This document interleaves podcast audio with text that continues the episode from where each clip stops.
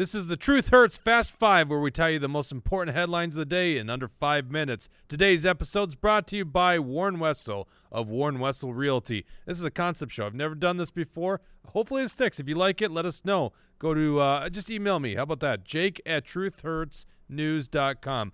Oh, first story. Nikki Haley visits Bloomington this evening. This is the first trip. Dawson, you know, did you were you aware of this? First trip presidential candidate in Minnesota other than Dean Phillips. Obviously, he's from here. Is he even the presidential candidate? I mean, no one believes this guy's going anywhere. Nikki Haley's not going anywhere either. So she's here in Minnesota. She's going to lose Minnesota, but she's doing a quick stop by in Bloomington. Hardly get off the plane. Bloomington, Minnesota. What is this? The Doubletree? Let's see. It's at the Doubletree by Hilton Hotel in Bloomington. The event starts at 6:30. Um, she's going to Michigan, Colorado, Utah, Virginia, Washington D.C., North Carolina, and Massachusetts after this. Here's a big story: Super Tuesday, right? That's on. Uh, that's a week from tomorrow. Okay, Minnesota has a caucus on February 27th and Tuesday. So what is it? Is that March 5th? Boy, I should know this by heart. March 5th, Super Tuesday. Bunch of states are with um, are are um, voting that day. Um, the top three California, Texas, North Carolina, then it starts dropping, Tennessee, Alabama, all that kind of stuff. California has 169 delegates, uh, Texas 161, North Carolina 74 delegates. If you look right now at the latest poll, this is according to uh, 538. Trump is beating Nikki Haley in California 73.1% to what is hers? Let's see here. It's so low. I can't even. It just says that Trump's at 30 73%. So she's at she's under 20 or at 20, somewhere around there. Uh, then we got Texas. Let's see, Texas. Trump is at 82.2%. Nikki Haley, she's, I don't know, mid teens, low teens, something like that. You can see the charts. If you're just listening, you can go to, uh, let's see, 538.com and check them out yourself. So, Nikki Haley coming here for Super Tuesday. Not a chance.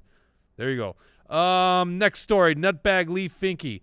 Of all the crazies up at the Capitol, I think the one that takes the cake is the transgender, the first transgender legislator in Minnesota, Leigh Finke, otherwise known as Chris Finke. That's Chris Finke's birth name. It's a he. It's funny to watch the media talk about her, right? Misgendering uh, Leigh Finke, but that's what Leigh Finke wants to go as. So anyhow, Leigh Finke is doubling down on this extreme, awful bill that he's. Uh, I think it was two weeks ago he authored, and it's an assault weapons uh, ban on sales and transfers, and then a government buyback program.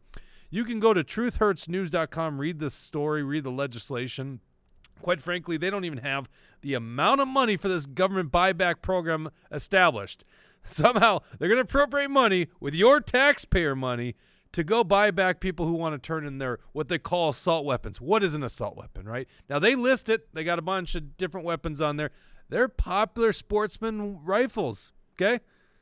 And they're going to make sure that you can't buy or transfer these firearms. Their hope I don't know what they think's going to happen with all the ones that are currently owned. They'll come for that. If they get this thing passed, they'll come for that. Now a lot of Capitol observers think this thing is dead on arrival.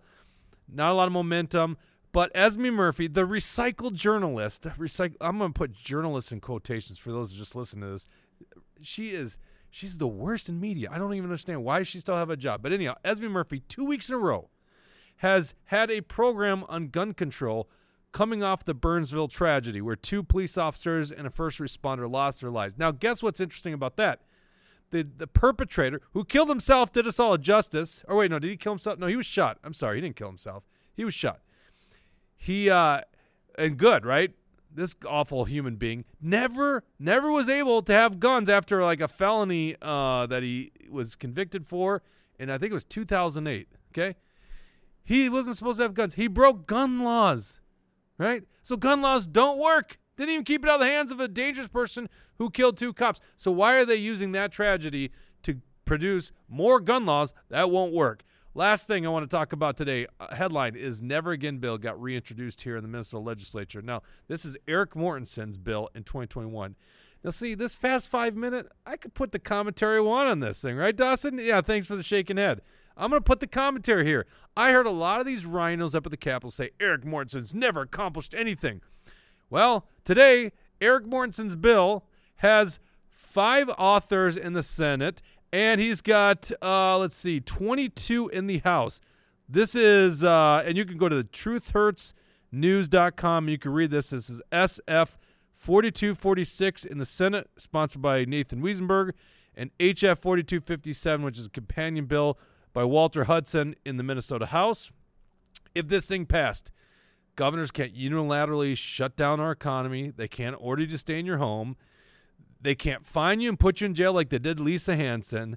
It's a great bill. And also, they don't have those abilities, but even if someone thought they had those abilities, it's got its own Bill of Rights. It says you have the right to worship, the right to free speech, assembly, uh, your right to travel freely, right?